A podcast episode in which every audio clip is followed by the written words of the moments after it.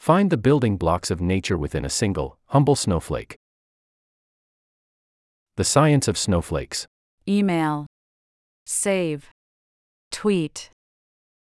Aeon Video has a monthly newsletter. Get curated editors' picks, peeks behind the scenes, film recommendations, and more. Privacy policy https colon slash slash aeon.co slash newsletter dash privacy. In this brief yet expansive science lesson, the UK physicist and science educator Brian Cox explores how each snowflake is a microcosm of the laws of physics. Narrating over charming paper cutout animation, Cox details a snowflake's journey from its birth in the clouds to its final melting place, as well as how Johannes Kepler's theory about their hexagonal shape would take some four centuries to be proved correct. Connecting the structure of these small ice crystals to that of spiral galaxies, this riveting dive into the natural laws that govern all things great and small will almost surely make you see the humble snowflake anew.